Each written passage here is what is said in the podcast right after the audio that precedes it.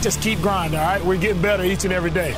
Running left to the goal line, fighting his way in as the Texans grab the lead. Let's go to work, baby. Takes the give, has time, throws to the end zone, caught, and it's a touchdown. Love the energy. Wrapped up for a loss for the TFL inside the 10. All right, let's do it.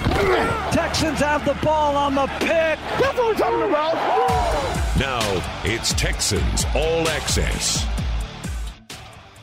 Hello, Texans. And every time we have the general on on Thursday, I feel like, man, it's time to kick the ball. But it's not quite time to kick the ball. That'll be Sunday at noon at NRG Stadium when the New Orleans Saints come calling.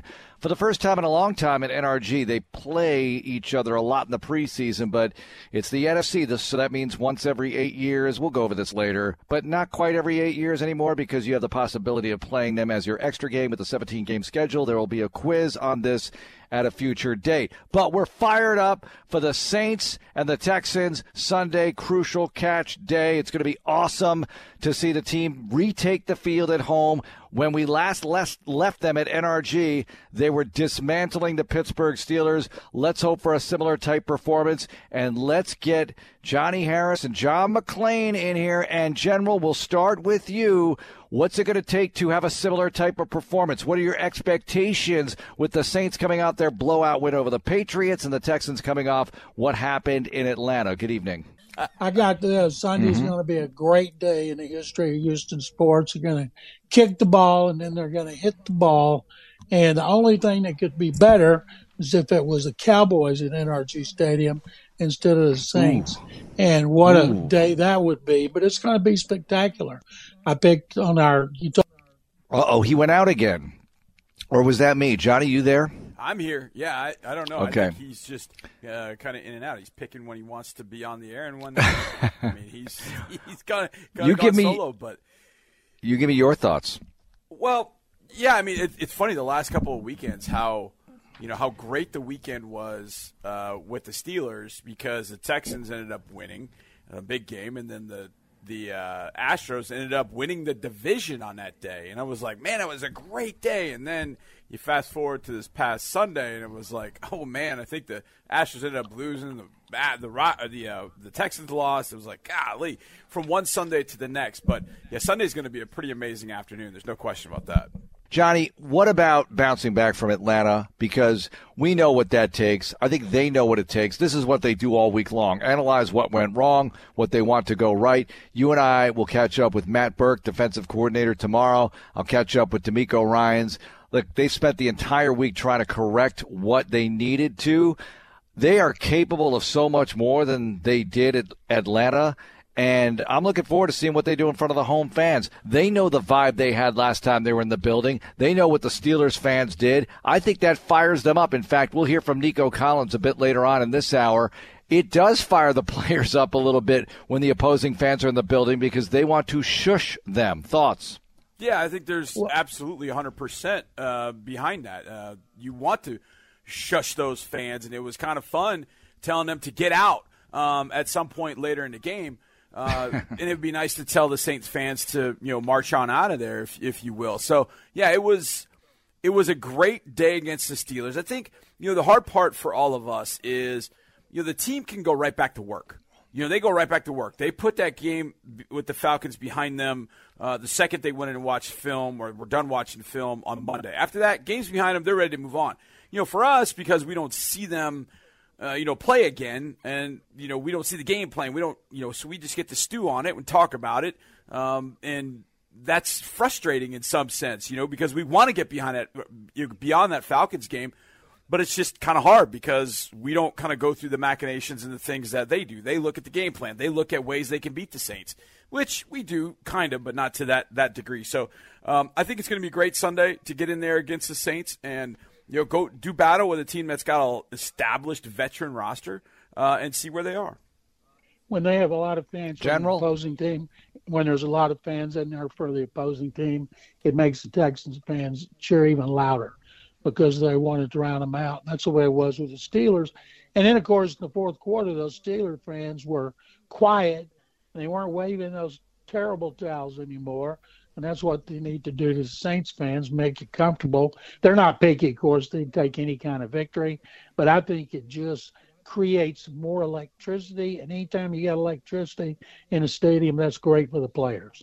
John, it's hard to tell how good teams are at this stage. I mean, maybe it's obvious with the 49ers and certain others, but with the Saints at 3 and 2, you look at the schedule, they beat New England. We don't even know what New England is right now. We have a good feeling that they're pretty bad, but how good are the Saints in your opinion?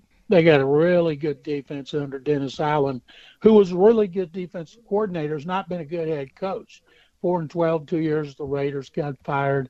Uh, they were heavily favored to win the NFC South. Now they're tied with Atlanta, one half game behind Tampa Bay. I believe the Bucks have been a big surprise with Baker Mayfield, and it could all change. But uh, right now, uh, we know their defense is great. It's another really good test for CJ Stroud. And the number one thing the Texans have to do is they have to get the running game going so it can be productive on a consistent basis and take some of that pressure off Stroud. General, there's been so much talk about this running game or, or lack thereof. You know, they started to get some of it going against the Steelers. You know, they hit a, a few chunk plays against the Falcons, and then they'd follow that up with a five yard loss because somebody would miss a block. But if you go back and you look at the film and you look at it and think, okay, this offensive line really is not, you know, they're not performing terribly. Um, so where's the issue in some sense with this run game, and what's really what's it really going to take to get it going against a pretty solid Saints defense? A lot of people are trying to blame Dameon Pierce, and I'm not buying it at all. Just see the metric yesterday. He's faced eight man fronts 83% of the time, more than any back in the league. And you got a ragtag offensive line that had Laremy Tunsil, Tytus Howard back Sunday, and they were great in pass protection. But uh, Pro Football Focus had George Fant with the top run blocking grade, and every time I looked up, and they're trying to go wide right. They were stuck. I saw him miss some blocks. So I think it's a lack of stability and lack of communication on a line that's been like a revolving door for players without injuries. And now they should have Tunsil and Tytus back. What I'm here interested in seeing do they think Josh Jones can play right tackle better than George Fant? Do they think Josh Jones can play left guard where he started a game and move Tytus back to right tackle, his best position? But I think as time goes on, if the offensive line doesn't get decimated by injuries again, we're going to see them do a better job on run blocking. We'll see Dameon Pierce hit the right hole more often, but I'm amazed when you've got when you've got that many defenders stacked to stop the run, you ought to be able to throw the ball. Like last week, playing the kind of coverage the Falcons had, you should have been able to run the ball, and they haven't been able to. And I think it's because they've changed the scheme, they've changed the blocking scheme, the running scheme, and nothing's going to work right away. That's one of the bad things about not being able to play a lot in preseason, holding guys out not being able to hit during the off-season program. When you change a lot, you you miss a lot when you have to wait to put it together. All right, injury report information here. Laremy Tunsil and Robert Woods limited today after not participating yesterday, so that's good news as they trend forward towards Sunday. You never know until you know. Shaquill Griffin, good to see him at full participation with the calf injury after having to sit out last week, and they went with Ka'dar Hollman at corner, so that'll be nice to have Shaq back if he's able to go. So let me talk to you about this. The defense, you stopped the run pretty well. You held the Falcons below 100 yards. We all would have taken that going in. We all would have taken the below three yards per carry number for the Falcons. They did a good job there. But when it mattered most, they couldn't stop the Falcons through the air. So, what are your expectations about this Saints team, which likes to throw the ball to Alvin Kamara? And obviously, they have other weapons as well Chris Olave, Mike Thomas. They've got a lot of guys to go to, General what they did against Bijan Robinson, they need to do the same thing against Alvin Kamara because he's a great receiver. Robinson's a great receiver. Even though Robinson had the touchdown, he didn't beat him. They take that kind of performance against him any day of the week. Now they need the same thing against Kamara. And uh, but you're missing Tavierre Thomas is full practice. I'm guessing he's coming back. Skill Griffin's coming back. You know, when they had injuries in the secondary, and the secondary, made uh, Desmond Ridder look like Matt Ryan when he won the MVP award. That was by far the best game of his career. And a lot of that was the players they had available. Uh, everybody said they went to a quick step drop, didn't want him thinking too much, get rid of the ball fast, go with his first read. But some of those tight ends who had 176 yards on 14 carries, they were wide open. So the DBs did not do a good job on coverage. General, where do you think Derek Carr is in his uh, in his career as far as where he kind of sits amongst the NFL quarterbacks? I mean, is he a top 10 guy? Is he a top 20 guy? Where do you kind of see Derek Carr at this point in his career? Know, John, he's not definitely not a top 10. You know, he has a shoulder injury. He didn't throw for 200 yards in the last game, but he didn't have to. He had a couple touchdowns. He had a triple digit rating. But, uh, I would, I'm, yeah, right off the top, I haven't looked at him lately, but I'm guessing he's somewhere in the middle of the pack. You know, he's happy to get away from the Raiders. That did not go down well at all last year with Josh McDaniels. One season after he had the best season of his career. And that shows sometimes how coaching and what kind of role coaching in a system can have on a quarterback in general and an offense in particular. So he's got to be happy as can be to be with the Saints, a team that has a chance to win his division. But I think if they do a good job against the run, they're gonna they he make him beat them. Patriots had three turnovers. Mac Jones' rating was 30 before he got benched. I don't think C.J. Stroud his rating will be 30. We'll get back to the Houston versus New Orleans cause in a moment here. I want to get your thoughts on a couple of big stories going on around this league. And one of them involves the team that the Saints played last week. That would be the New England Patriots, who really bottomed out. Back to back blowout losses. They were blown out opening day. They get blown out twice in a row in their last two games. Where do you think it's all going, General? How will this shake out with Bill Belichick? How's it going to end? Can you imagine how bad Mac Jones would be if they hadn't brought back Bill O'Brien to coach him? Everybody thought Bill was going to be a magic formula to turn around his career, and he's been worse. And the ire from the fans and the media is directed to Belichick, not Bill O'Brien. And I read a column this week by a longtime columnist covering the Patriots. He said, if you think that Robert Kraft won't fire Bill Belichick, then you don't know Robert Kraft very well. They've got a losing record since Brady left, and I think everybody up there blames Belichick for Brady leaving. He just got worn out with a he- tiresome, heavy-handed tactics, even though it worked. Because I remember how much he talked about how relieved and how pleasant, nice it was to play for Bruce Arians. It was a, a great players coach. So uh, a lot of people think they're not waiting around up there for Belichick to surpass Don Shula, and I'd hate to be the next coach up there. But it's pretty obvious right now they're going to need a quarterback. So go ahead and be really bad and get in that race to get Drake Maye or uh, Caleb Williams and uh, they the way they're playing, they're going to be right on. Yeah, and it's going to gall me to no end if the Patriots end up with a guy like Caleb Williams. Um, along those lines, General, if Bill Belichick is indeed um, escorted out, moved out, talked out of the position, whatever the case might be, do you give Bill O'Brien a shot of becoming the new head coach of the Patriots? No, I don't think so. I think if they were going to take somebody from the staff, it would be Jerod Mayo. Mayo played there. Now he's been an assistant coach. I read a long thing about him about how much everybody loves him, and he was like Vrabel when he was a player. Everybody knew he was going to be a coach. He told them he wanted to be a coach, so they gave him a huge contract extension to keep him from interviewing with the Panthers. And uh, so I think it would be Mayo if they stayed on the class, on the staff, but they may, you know, he may want to just flush everything and start over. Kraft's not been in this situation before, so it'll be interesting to see how he handles it.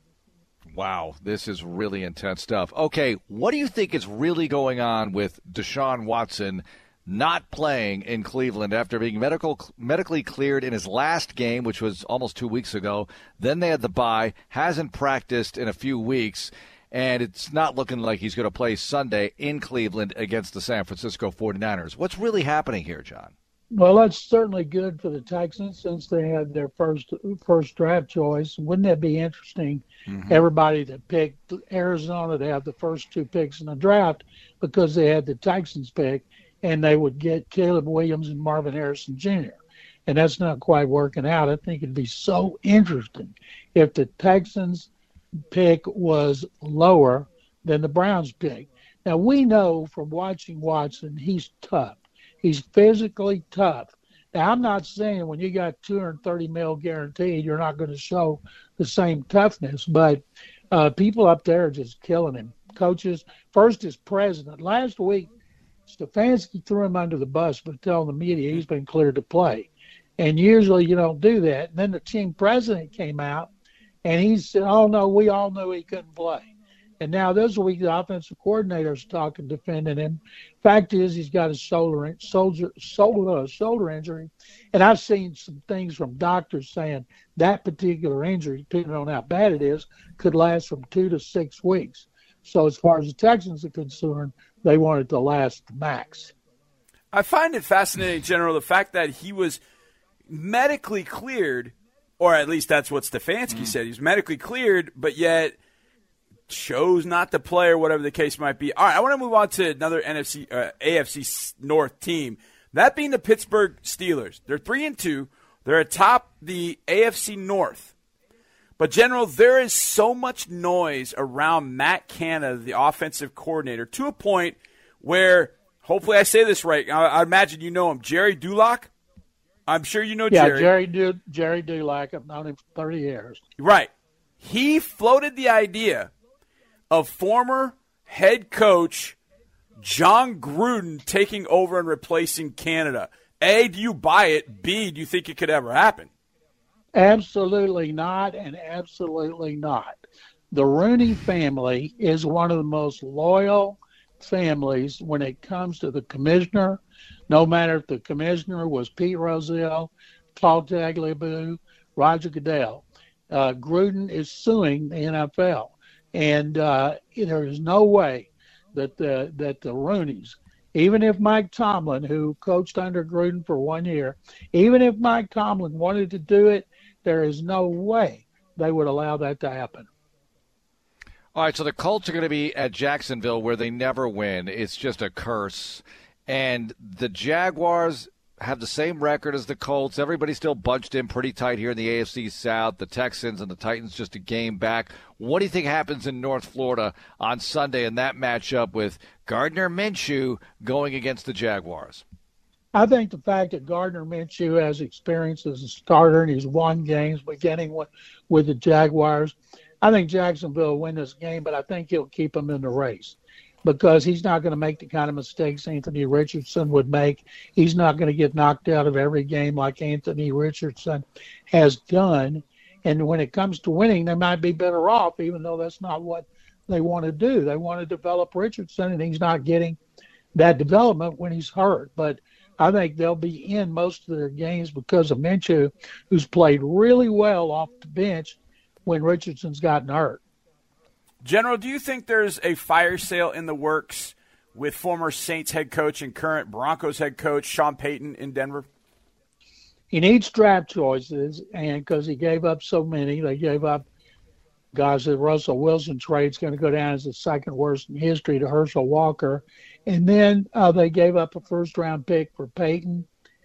Boy, if he gets rid of some of his best players, you don't see that in the NFL like you do in baseball sometime. And maybe he'll do it and everybody will accuse him of tanking. But um, I don't think all those names I've seen that all of a sudden he's going to start unloading them because some of them got to be the cornerstones of your rebuild, assuming he can keep that job long enough because he's doing. I'm guessing Nathaniel Hackett would say he's doing one of the worst games, coaching jobs in the history of pro football. If you ran the New York Jets, would you make a run at a quarterback, say Kirk Cousins or somebody of that nature? And are you surprised they haven't done that already? Based on what they talk about, you know, they can't believe what they say they believe about Zach Wilson. He just has to not lose games. If they want to trade for Kirk Cousins, who's in the last year of his contract, they'd have to sign to extension. He's not going to be a, a, a rental like they have in baseball, mm-hmm. but they Aaron Rodgers is going to be back next season. He says he may be back this season. I don't see it, but uh, I could see them signing a free agent. I've been surprised they haven't signed somebody like Colt McCoy to come in there to be ready to play if they need him, but I don't see him going after Kirk Cousins. General, how much vitriol will Al Michaels take for saying that the TNF broadcast will not cater to the Swifties? And thoughts on Broncos Chiefs tonight? Well, first of all, the Chiefs ought to blow them out. I hope they do because I can't stand Sean Payton and Al Michaels. You know, he may Al may not even know who Taylor Swift is, but I'm telling you, is that when I saw a thing today on, I guess it was yeah, it was Hannah Storm doing it on ESPN. All these numbers about ratings and sales and mm-hmm. followers and questions from young Swifties about what is a what is a running back, what is a what is a holding, what is this they're trying to learn. And when she's on there, and I'm guarantee you the league, not Al Michaels, is going to dictate what happens during that game, and she will be seen. Oh, yeah. They'd be crazy not to do it. You have to take advantage of this. Travis Kelce has picked up over 400,000 more social media followers since being involved with her. General, we are in the midst of the baseball playoffs, and the NFL playoffs have changed with the 17 game schedule. Well, before that, you went to seven teams per conference making the postseason. Question Do you like the current NFL playoff format with seven teams per conference making it? Only one gets a bye per conference. And do you like the baseball playoff format the way it is now? A lot of people squawking about the baseball playoff format because the Astros are making everybody else look bad because they get a week off and still play well, and a lot of teams don't, like the Dodgers. Thoughts? First of all, I've gotten used to football. I got no problem with it. As far as baseball, I'm so tired of hearing the squawking from the national media saying it's unfair to the Braves and Dodgers and all those hundred win teams having to take off five days Chris Mad Dog Russo just went after them today, and he said, "What about the Astros?" And he went over what happened to the Astros last year, what's happened to the Astros this year. So if those teams don't like it, then win, then hit, pitch, and win. So I like the way the baseball is set up. Sean Pendergast had a great idea on our Utopia Football podcast. He said, "Okay, do it like this. Next year, the teams that get a bye." So you have the option of going on the road for three games in a wild card series. Would you rather do that or would you rather stay where you are? Do you think any of them oh. would say, "Oh no, we want to go play three on the road"? I got one though. I got one. Just play on the Monday after the season. All right. Say all sales are final on Sunday, regular season finale. I don't care if it rains or not. We're just going to take the result, and we're playing on Monday. I don't know if that'll fly. General, what do you have for us to ingest from sportsradio610.com or whatever else you're doing? You mentioned the Utopia Football Podcast. Yeah, Sean and I do three of those a week and on on uh, sportsradio610.com. I have a Texans column yesterday, an Astros column today, and I'll have another Texans column on Friday, and then on Sunday after they beat the Saints. That sounds awesome. General, can't wait to talk to you on the pregame show and get ready for Texans Saints on Sunday. Thanks a lot for your time, as Thank always. You. All right, come. Coming up, John Harris and I will play Who's Better. We're going to talk about some of the matchups. We're going to talk about some players and things like that. You never know what's going to come up. Plus, the college landscape. That will come up as well in Who's Better as we roll on here. It's Texans Radio. More Texans Radio is on the way. Now, so much fun to be hanging out on a Thursday night on Texans Radio. Marc Vandermeer and John Harris with you, and we do this just about every Thursday. Who's better? And we've got some for you, Johnny. Let's rock. All right, let's go. Better chance to win this weekend. The Titans against the Ravens oh, overseas or the Colts against the Jaguars. Better chance, Titans or Colts, for a victory this weekend. Go. Titans. I mean, we know the Duval curse. Mm-hmm. The Duval curse for the Colts. Like they can't win in Duval County. Yeah, that's true. They cannot do it. And I know the Colts are an improved team, but it's a different coaching staff, so I'll give them a little bit of a shot. But they just can't do it. It doesn't matter. The Jags always beat the Colts in Duval County. The same way the Texans have shown to be the killers of the Jaguars in yeah. Duval County. So the Texans kill the Jags, the Jags kill the Colts right there at Everbank Stadium on the banks of the St. Johns River. So that happens. I do think, being serious about it though, I do think that it is the Colts. I think the Colts are play, they'll play well with Gardner Minshew. Minshew's going back to face Jacksonville. Ooh. I think Minshew just keeps things he keeps it on the tracks. Yeah. And as long as he's not turning the ball over, he's not going to do a ton, but he's completing like against us. I don't remember, remember what the number was, but it was like 14 of 17 for 150. Zack Moss ran it well though, and the Right. Jags know this. Right, right. And so I would imagine that they're going to see plenty of Zack Moss. And by the way, they've got Jonathan Taylor back too. So they mm-hmm. can go one two punch there with the Colts. The Titans beating the Ravens, I just don't I just don't see it. I, I haven't seen it with the with the Titans at all. I don't I don't know. I know they've got a really good defense. We've talked about that a lot. I just don't think offensively, you know, the one win they had earlier where they beat the Bengals, everything clicked. Henry was on fire. You know, Hop had like eight catches. Tannehill didn't turn it over. And they beat a Bengals team that was, you know, wounded. Now the Bengals have gotten well, and they went to, to Arizona and beat the Cardinals the other day. Uh, and Ja'Marr Chase got back involved. I just don't see the Titans doing that consistently, especially against a team like the Ravens. The Ravens went over there early and got over to England early uh, to acclimate body wise. It's interesting how that how that's changed, Mark, Yep. because early on with the London games, everybody went over there early. Yeah. And then it got to no, no, no. We were over there. We got stale. No, no. We're going over on Thursday. Well, then when we went to London, we went on Thursday. The Jags went on Thursday. Yeah. Played the game on Sunday. Right. But then last week it was oh well the Bills weren't acclimated body wise, and the Jaguars were. That's why they had the advantage. And so now teams are going over there. I I don't know. I can't figure it out. It's a t- it's a tough travel situation. You got to do whatever you can.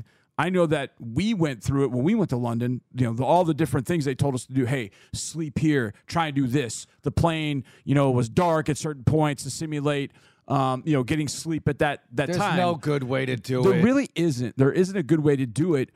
And so at that point, I think the Ravens going over there getting acclimated. I think the Ravens will play well. I think they'll beat the Titans, but I'm still going to give the Titans a shot because it's just so hard for whatever reason for the Colts to win in Duval County. Yeah, and the Ravens, look, they're upset. I don't like this. They're upset because they lost last week, so they'll be oh, extra yeah. motivated talk. But it might apply a little bit. They know they got to get their act together. They're three and two, tied for first in the AFC North with Pittsburgh, by the way, which just beat them. So better chance to win the AFC North. Forget about the Ravens for a moment. Pittsburgh or Cincinnati. Take the Ravens out of it. Cincinnati. Eventually, the House of Cards offensively will fall for Pittsburgh. It's just not good offensively. I, I mean, we saw it here. I mean, they kicked two field goals against us, and uh, look, I, I mean, as as great as I want the defense to be, we're not the '85 Bears, and they kicked two field goals. That was it. That's all they mm. did that day. Mm. So I do think that eventually the Bengals will all get healthy. But here's here's the thing for the Bengals. I still I still don't see a good offensive line in front of Joe Burrow. So if you get pressure and Joe's not able to get out of there, he's not 100% with the calf, and he's not able to get out of there. Well, now he, now it's trouble. Now against the Cardinals, he was able to move and make some throws, and maybe the the old Joe is back. But I just think that the Steelers' house of offensive cards falls at some. And to a point where it's really, really bad. The defense is great. They'll get Cam Heyward back at some point, which is going to help them. But I just think offensively, they're not going to win a shootout if it gets to a shootout. Like the other day against us, that's a that was a great opportunity for them to get in a shootout. Without, couldn't do it. They can't do it. They have to win a game a certain way. 17-14, that's what, what they beat the Ravens the other day. 17-10 or Yeah, they something got like that. mistakes out That's of the the, way they win the game. That's how they beat the Browns. Same Yeah. exact way. Defensive special teams. And that's okay. Go Mm-hmm. they're gonna be nine and eight doing it that way, but the, eventually the house of cards will fall. You're gonna have to win with your offense. The Bengals can do that, the Steelers can't. Okay, let's go to two teams that are miserable right now. Better chance at a rebound, not this weekend necessarily, but this season. Better chance at a rebound. The one in four Patriots or the one in four New York Football Giants. I, I knew you were. co- I knew you were going to say the Patriots. Well, we talked about that with the general, and I just am so fascin- Yeah. fascinated. By the way, they talk about the NFL being the greatest reality show, but it's not The Bachelor, it's not Big Brother, it's Survivor, right? And you have to survive week after week. You just Mm-hmm. Right. brought up the Bengals. You got to come down the stretch and be healthy Yep. somehow or healthy enough to be competitive. As far as the Patriots go, not very healthy, quarterback not playing well, total disaster right now at 1 and 4 for their context and maybe for any teams. But the Giants are much better here, Johnny. Daniel Jones banged up. Oh my gosh, how's it going to be at Buffalo this weekend? But even beyond that, better chance at a rebound, Patriots or Giants? I'm going to say Giants because if you think about two players for each team, you got Matthew Judon and Christian Gonzalez on the Patriots, arguably the two best players the Patriots have. both out for extended periods of time. Andrew Thomas and Saquon Barkley. I believe Thomas is coming back, if not already back, and Barkley's coming back soon. So they're going to get those two guys back, and those two guys are instrumental to the Giants. Well, the Patriots aren't going to get two, their two guys. The Giants are going to get their two guys. So I'm going to go Giants for that reason. That they've got Saquon Barkley and Andrew Thomas coming back, if not back already, and I think that's that's going to be a big factor for them. I just don't think the Patriots can do anything offensively at all. They have no offensive players where you go, ooh, that guy scares me. At least with Barkley on the field, you're like, okay, that guy's really good. We we have to worry about him. And if if it is Tyrod Taylor that ends up playing for Daniel Jones, Tyrod can keep the train on the tracks, and at that point, he'll get Darren Waller involved. Waller has just mm-hmm. not got involved in the offense. You get Waller involved, and you have Barkley. I think the Giants have a good opportunity to turn it around. Patriots, Okay. no. All right, let's do this now. Miserable coaches category. I'm going to throw in a more likely to happen. And who's better? More likely to happen. Bill Belichick stays in New England and somehow ends his career in New England, whenever that might be. Could be next week, could be three years from now, whenever it might be. Or Bill Belichick coaches somewhere else eventually. And by somewhere else, I mean in the NFL. Not a Mike Holmgren coach, coaching a high Right, school right. team on Cape Cod, nothing like that. Coaching in the National Football League. Here's one I'm going to give you, and I, I heard this the other day, and it made a lot of sense. I was like, "Ooh, boy, that would be that would be interesting." And it includes the last two teams we talked about. I think Brian, Brian Daboll's a really good coach, so I think the Giants will get things kind of turned around. But would it surprise me at some point if the Giants aren't happy with Daboll and the Giants made a move for Bill Belichick, where I think down deep, Bill Belichick wanted to be the New York Giants head coach more than anything. Yeah, sure. He loves the history of the game, and they have a ton of it. He knows it all. Absolutely. He won Super Bowls there as a defensive coordinator. I think it makes a ton of sense. And I thought about this. You and I talked about this before it was popularized that this might be a destination Mm-hmm. for him if everything unraveled there or continued to, and everything raveled in New England. He could end up with the Giants if he wanted to, and I think they would welcome him with open arms. I think a lot of teams would actually. Absolutely. And I think, and it happens, and it, it happens throughout the league. It happens. I mean, you can see with players like Aaron Rodgers talked about this summer before he got hurt, how rejuvenated he was to go to just a different situation, just to see a different. Uh, way of doing things in uh, in New York or New Jersey with the Jets, as opposed to how the Packers did them, and maybe Belichick's thinking the same thing. Now he's been around; he's seen other NFL teams do things a different way, but maybe it's time to see it again with the Giants. I'm going to say it's a different team. Maybe it's not the Giants, but I do think he's going to finish it with a different team because I think Robert Kraft is going to get to a point where it's like, okay, Bill, thank you, but we've got to start anew. We've got to rejuvenate this thing. We need young, younger blood. And here's here's the other thing too. I think with with Belichick, and I, and the game has definitely not passed him by. I don't think there's any question in that. But the game has changed significantly. Yeah. Just in the last five years, it's mm-hmm. changed significantly. And for them, it's changed significantly because TB12 walked away. So they've not yet figured out how to handle all of that. So maybe Kraft is ready to move on, hand it to somebody a little younger, maybe a little more innovative. Uh, I don't know who that might be, but I think at that point, Bill Belichick will not want to go quietly in the night. He'll want to find a spot, and there will be a team that says, "Coach, we got a spot right here for every for whatever you want to do and whatever you want to be." All right, we might go back to the NFL, time permitting, but let's go to campus here. Who's better? Better chance to win. Miami at North Carolina. Oh no, they're hosting North Carolina. So Yep. Miami and North Carolina, or Notre Dame hosting USC. Better chance to win. The Irish upsetting the Trojans, or the Hurricanes defeating North Carolina. Well, if the Irish win, the Irish are actually favored by three. How about that? Notre Dame's favored Wait, by what are you talking about? Yeah, Notre Dame is favored by three. Are you serious? I didn't even look. I just looked at the top No, I 25 know. schedule. But I mean, that's the thing. I think people assume that USC would be favored in that. And I kind of did Are too. they familiar with what just happened to Notre Dame last week? Yes, but USC, especially defensively, I know, they gave it up played- on defense. They gave up 41 to Colorado. They gave up 41 to Arizona, and Notre Dame doesn't have quite that kind of firepower. But the kid playing quarterback for Arizona last week was a wasn't a true freshman, but he's a redshirt freshman, pretty good. Who would you take in this game? Straight up. I'm taking uh, I'm taking Notre Dame. Really? because I just think that USC, as much as Caleb Williams will keep them in it, um, they should have gotten beat last week by Arizona. Arizona had them down. And I know, got, think the, Notre, you got the premier player in the game right You now, do. and it And makes will- a huge difference. I and I think you put up a couple of touchdowns, get I a little know. lead. Listen, you know, I'm you know I'm a huge believer in Caleb Williams. I mean, I, I love Caleb Williams, and he's number one in the Harris 100. But Notre Dame physically can just take over the game, and I think Notre Dame's defense is the best one that USC has faced this year, and so they'll get challenged. And oh, by the way, you know who USC's best wide receiver is? His name is Brenden Rice. Oh gosh, not one of these. Hello, Marvin Harrison Jr. just called and said, That's right. People's kids do well." It's Jerry's son, Jerry Rice's son, and he's good. He's Yeah. really, really good. He's a big, he's a big time player. Is I'm Sam Hartman Notre Dame. any good, or is he just a good viral guy to a crossover for female appeal? He's he's good. Okay. He's not great, but he's good. He's good enough against that USC defense. And I give Notre Dame more of a shot of beating USC than I do Miami of beating North Carolina because Miami is overcoming one of the most brutal losses any college team has had It's a in gut, a long time. gut puncher.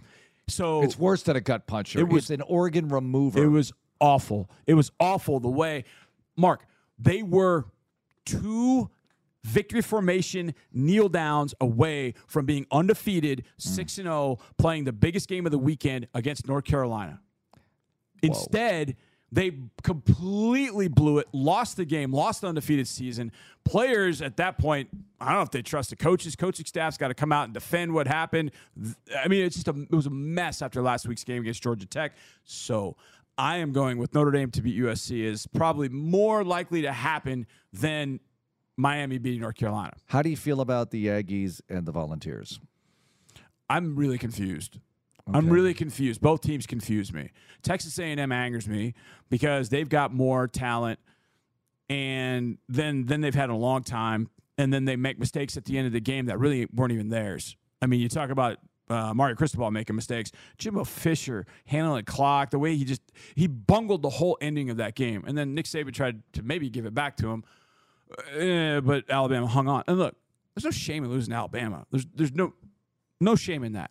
A&M had more overall talent than Alabama had. Mm. And really, physically, Alabama took it to them. Tennessee, I just, you know, Tennessee's interesting. They, they've got a few players here or there, really good up front on defense in particular. Joe Milton's got the strongest arm of all college football, but what does that get you? I don't know. I I re- I just don't know who's showing up for either one of these two teams, to be honest with you. So I'm gonna go with the Volunteers just because I probably trust them a little bit more. I trust Josh Heupel more than I trust Jimbo Fisher. How about that? So I'm going with Tennessee Volunteers. All right, sounds good. Johnny, that was awesome. Thank we'll you. talk to you tomorrow. Got it. Thank you. All right, coming up, a few things about the Texans and the Saints, a few Texans Saints memories, and also Houston Methodist Minutes. It's Crucial Catch Sunday. It's big. Stay tuned. Texans Radio. All right, one final segment on the program tonight. Remember, since the Texans play the Saints, an NFC team, that means they only visit about every eight years. I say about because it used to be a lead pipe cinch that would be the case back in the days of the 16 game schedule, but with a 17 game schedule, you're going to play when you have the extra home game even on the road, actually, another NFC team that you played in the division you participated with two years ago. Do you understand that? Anybody following along? For instance, Arizona is coming here. You were there two years ago. You finished in the same slot as they did in the NFC West. That's where you finished in the AFC South, yada, yada, yada. Anyway, you have the Saints coming here on Sunday, and you don't see them very often. That was my point. You haven't seen them here since 2015. That was a Texans victory. And if you saw it on social media, also in 2007, the Texans took on the Saints. They went to 5 and 5 at the time, which was big news. That was their best record after 10 games ever at the time. And Andre Johnson returned from a 7-game absence due to a knee injury and caught a bomb 73 yards from Matt Schaub. That play went out on social media today and it's gone Texans viral. I'm going to say that Texans viral. It's not like Beyonce did something viral, but it's Texans viral and it's pretty cool stuff. Also cool, a current receiver named Nico Collins. Drew Dougherty caught up with him at his locker today, two minutes with a Texan. Nico, what stands out to you about the Saints defense? Oh, they got solid secondary, man. Two solid corners, two solid safeties, um, D line, and some dogs, man. You know, we know we know what the Saints is all about. It's really gonna come down to the details Sunday and who wanted more, really. You know, we, we know it's going to be a dog game, but it's really going to come down who really wanted more and who's going to be funnily fundamental um, and really out there making plays. You know, you guys are back at NRG Stadium, and the last time you're here, a lot of fans from the opposing team probably going to be a little bit like that on Sunday. But that's yeah. it's not a big deal to you. It didn't seem like it was a, it made much difference to you guys. Nah, we talking with the with a different crowd, the crowd in there. Oh yeah, I kind of like it. Honestly, when that type team bring it on the entourage here, it's I like I love it actually, man. You know, because they thinking they trying to come into your house, they thinking they finna win the game. And like, nah, it ain't about to go like that. You know, he's gonna flip that switch and go out there and just have fun. Like I said, it come down to the details. I feel like that's how every week is, every NFL game is. You know, it always come down to that last drive, that fourth quarter, and uh, I feel like we just gotta be dialed dialed in the entire game, man, and leave it all out out there when there are situations like that, does it kind of make you amped up a little bit more, yeah, maybe? Yeah, yeah, you do get a little juice. You do get a little juice, you know, especially when the crowd in it too. Oh yeah, man, you you get that like, yeah, let's go. You look you look at the team, man, look at your brother, you like, yeah, let's go. You know, this is what you want, man. You want that momentum, you want the energy, and go out there jump around, man, because it's contagious, and you want that. I feel like the more the more energy, the more juice, the more excitement, the more plays gonna happen. You know, so looking forward to this week, man. We all are. Thanks, Nico. Thank you. Appreciate you. There's Drew Jordy with Nico Collins, and whatever music is playing in the background, we don't have the rights to it, but you can't really tell what it is anyway. All right, let's get to this now. It's Crucial Catch Week. So many people have been affected. We had a little poll this morning in our pregame meeting with the entire business operations staff. This is over 120 people. And Doug Vosick, our senior VP of marketing, said, Everybody raise your hand if you've had a family member affected by cancer you know, either who died or recovered or whatever the situation is, 90% of the room raised their hand. My gosh, everybody's got somebody. My mom died when I was 24. She was 50 of lung cancer. Let's get into this, though. It's Breast Cancer Awareness Month, as it is with really all cancers. That's how we do it with Crucial Catch. But let's catch up with Houston Methodist Minutes. Dr. Esther Dabrowski, who is a breast cancer surgeon. Doctor, how's it going? Going very well. It's great talking to you. Great to talk with you. And I know it's such a big week, big month here. And it's always big for you dealing with what you deal with in the world of breast cancer. And this being the crucial catch game for the Houston Texans on Sunday, we thought it would be terrific to catch up and get some of the latest advances in technology as far as treatment, detection, things like that. What can you share with us as far as the latest and most important things about detecting breast cancer, getting checked, that sort of thing, doctor? The most important thing that I would want to stress is that one in every eight women develops breast cancer. So it's really, really important to get your mammogram every year starting at age 40. We now standardly do three dimensional mammograms when we screen for breast cancer. We can catch a lot more this way. So definitely go ahead and get your mammogram. If you're 40 or above, you should be getting one every year. When you detect something, I know there are various stages, but I'm hearing more about treatment, getting things done early, and correcting the problem, for lack of a better way of putting it, sooner rather than later and having a lot of success. What can you tell us about the latest as far as that is concerned? Absolutely. The earlier you detect a breast cancer, the more likely you are to survive. And actually, if you can catch the breast cancer very early, your survival is upwards of 95%. So that is the key is to get the mammogram done so that we can catch things when they're still very small and very curable. Doctor, we hear a lot about mastectomies. We hear a lot about maybe removing a lump or something like that. How do you determine what is appropriate to do as far as surgery, treatment, recovery from that as well?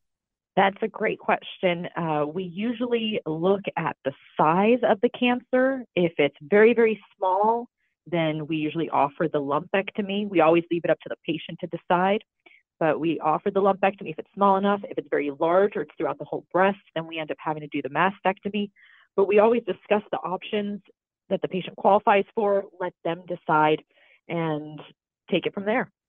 Doctor, what about what causes breast cancer? I know you deal in the world of surgery, but I know you have a great deal of curiosity and there's a lot of research going on. Anything you can share with us about that prevention?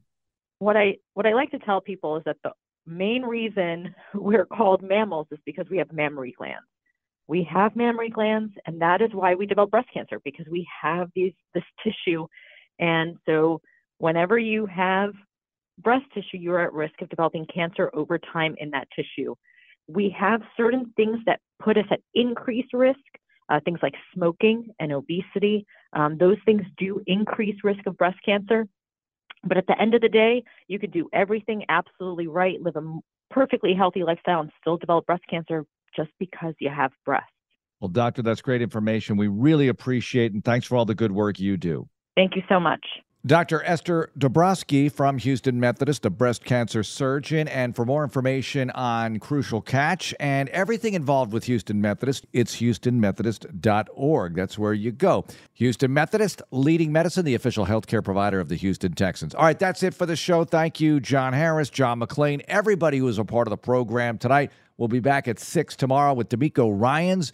Matt Burke, defensive coordinator, and who knows who else is going to show up. I think Tytus Howard as well. Have a great night, everyone. Go Texans.